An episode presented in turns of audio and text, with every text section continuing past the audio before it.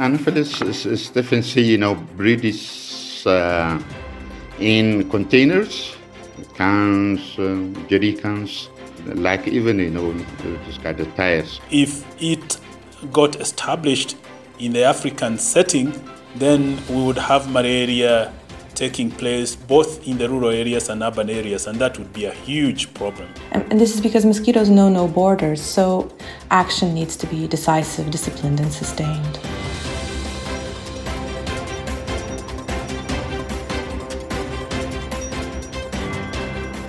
Welcome back to Africa Science Focus. I'm your host this week, Sally Amutabi. In this program, we investigate warnings that Africa has just months to react to an invasive malaria mosquito that scientists say could put 125 million city dwellers across Africa at risk. Michael Kaloki reports. I'm walking here on the streets of Nairobi, the capital of Kenya.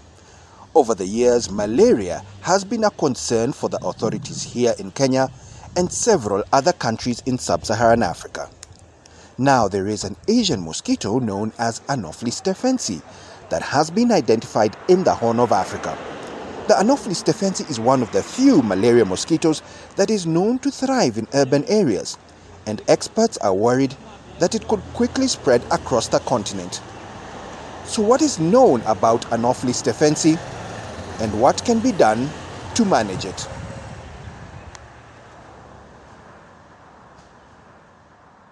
Hi, my name my name is Marta Maia. I am a medical entomologist working with the KEMRI Wellcome Trust research program in Kilifi, Kenya. Marta, your main research interests include malaria vector bionomics, control, and surveillance.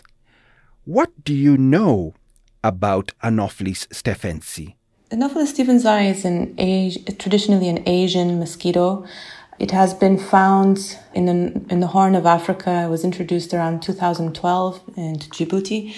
And um, it is currently spreading across the, the Horn of Africa, and it may represent a very big problem for urban areas in Africa. Unlike the African vectors Anopheles gambiae and um, Anopheles funestus, which breed very well in rural areas and not so well in, in more polluted and urbanized areas, Anopheles stephensi is well adapted to urban dwellings, and because it breeds in containers, areas where malaria um, is no longer a big problem may see a resurge in transmission due to this invasive mosquito. Also, Anopheles stephensi are, are quite adaptable. Um, they may feed on humans or animals, depending on their availability. They also feed uh, regularly outdoors during twilight hours. And so, what we currently use against uh, malaria vectors, which is um, mainly bed nets and indoor residual spraying, these interventions may not be adequate to control this new invasive species. And even the traditional surveillance methods, um, which consist mainly of placing traps inside households, they may, may not be the best method to uh, monitor this vector because of their, of their biting behavior. So far, there has been little research on the behavior of Anopheles stephensi in sub-Saharan Africa, as Dr. Meshesha Balkew, the Vector Monitoring Director at the Vector Link project in Ethiopia, explains. We have, in fact, a gap in understanding its resting behavior because, you know, the surveillance methods we have are not efficient for studying the behavior of Anopheles stephensi, the adult behavior. Um, but we know that it rests in animal shelters. It is associated to uh, cattle and goats. Doctor, are there any characteristics that make Anopheles stephensi unique as a vector? Um, yes, uh, there are four. I can say that there are four factors. One is its adaptation to new environments you know, the recent history, even to Djibouti, where the temperature is very high, and even in the eastern part of uh, Ethiopia, uh, which has a similar uh, environment to that of Djibouti. And the other factor is it is breeding in artificial containers, you know, And the other one is it, feed, it is feeding behavior, you know. It feeds both on cattle and goat and humans. And this helps it you know, to increase its density and abundance and to also to increase its efficiency as a vector. Uh, the other one is uh, studies in Ethiopia showed that in laboratory and field studies, the infection rate is very high, the sporozoite infection rate. It's highly susceptible to uh, parasite infections, even it is more susceptible than Anopheles arabiensis. New mosquito species only pose a health risk if they are able to spread local malaria parasites. To the surprise of researchers, the Asian mosquito, Anopheles stephensi, appears to be highly efficient at this, adapting quickly to its local environment.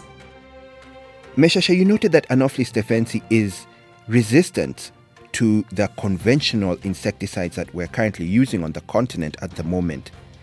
Does that mean then it poses um, a high risk of spreading malaria um, around the continent generally? Uh, we can speculate that, but we don't have information for the moment. Uh, what we can say at this time is that it is spread, it, it, uh, it invaded urban areas, and implementation of intervention in urban areas is very difficult uh, because you know people uh, are not willing for even you know we have an insecticide which could uh, mm, uh, be implemented for these species, but in fact you know there are new insecticides like uh, Sumishield and Fludora Fusion. We don't know yet you know if these insecticides will work for Anopheles stephensi. And the other one is, you know, bed nets. As I said, it is highly resistant to insecticide for bed nets, but the good thing is that there is also uh, an opportunity to, to use natives. But, you know, uh, in urban areas, people don't tend, you know, to use nets, you know, and for one thing, utilization is very low and and the other thing is accessibility is, is also very low. Uh, that's what I, we can say about this. Next, I'll be speaking to Professor Clifford Mutero from Kenya. Professor Mutero is the coordinator of the Integrated Vector Management Project within the International Center of Insect Physiology and Ecology's malaria program. Anopheles stephensi has been identified in some countries like Ethiopia and Djibouti, what do you feel would be the most appropriate and immediate steps that need to be taken by these countries? The countries need to set up surveillance systems, vector surveillance systems, so that they can uh, locate where this species is uh, uh, spreading.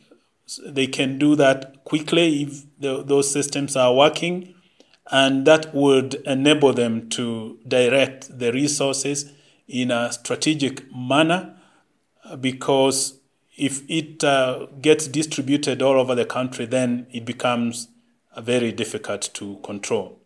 Marta Maia agrees with Professor Mutero. They have to make sure that they have um, adequate teams in place who can recognize this vector and can sound the alert and um, also in terms of um, capacity within the laboratories to do molecular work to find out um, is this to, to, confirm that this is stephensi because they might be confused with the with the uh, local vectors. I think this capacity needs to be there, and once they do find these vectors, they have to have an again a capacity to targetedly control them. And this can be done through uh, larviciding because they, we know that they breed in containers. So very much what we see with uh, vectors of dengue and, and chikungunya that also breed in containers. So the same type of larviciding efforts need to be done. Um, and and basically you need a think tank you need people who are involved uh, scientists who are involved with the public health authorities helping monitor the ecology and the behavior of this vector to prevent that it that it spreads Are neighboring countries and governments across the region aware that Anopheles stephensi has been identified and could potentially spread? Uh, many of them are now aware through the national malaria control programs.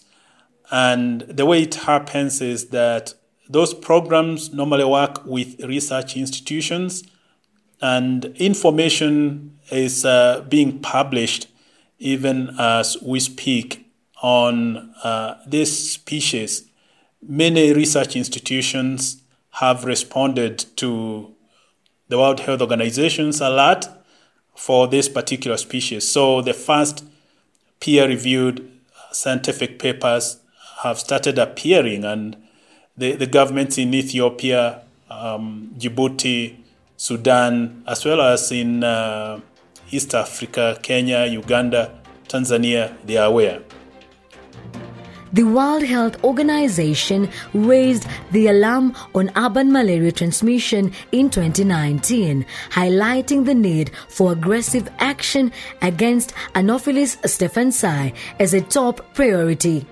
It described the species as a major potential threat to malaria control and elimination in Africa. So, while experts prepare to battle the mosquito in the field, efforts are progressing in the lab to eradicate malaria once and for all. And as you might be uh, aware, a partnership has been forged to work on an mRNA malaria vaccine, which it is hoped will be produced in Africa. How could this help in the fight against malaria? We've for a long time been looking for new tools to combat malaria. We've got those that take care of the mosquito. We've got the curative uh, drugs for the disease. We have not been lucky with a vaccine. It's been elusive. And yet, this, if it uh, was available, could change, could be the game changer. I think this is great news. Um, firstly, I think um, vaccines are the most cost effective public health interven- intervention um, the development of a malaria vaccine is, is a great challenge. And the more groups and the, the, the more new technologies that um, are uh, explored that may work um, on this on this terrible disease, that it high, high, uh, higher the chances of success. So I think this is this is absolutely fantastic. Um, the COVID nineteen pandemic showed us that with the right partners and the right political will, there's enormous achievements that can be made in relatively short periods of time. The transfer of mRNA technology to malaria vaccine development is fantastic, although um, it is not guaranteed to work. I think that um, before we get excited, we still need to acknowledge that there's still a lot of research that needs to be done and a lot of clinical trials that going to that, that lie ahead.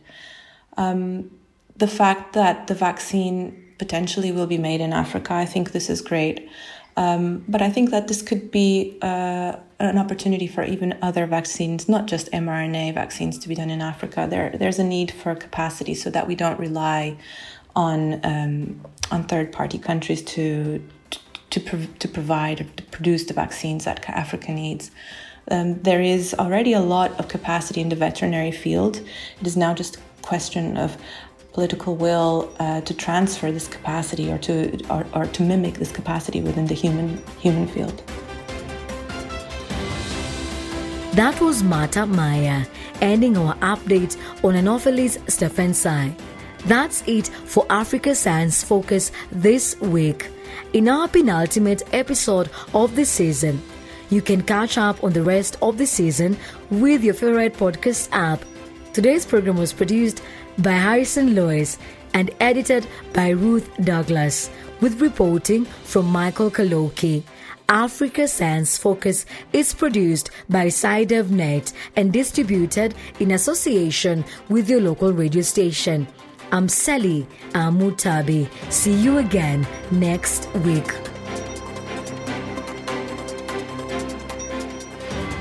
This program was funded by the European Journalism Centre through the European Development Journalism Grant Program with support from the Bill and Melinda Gates Foundation.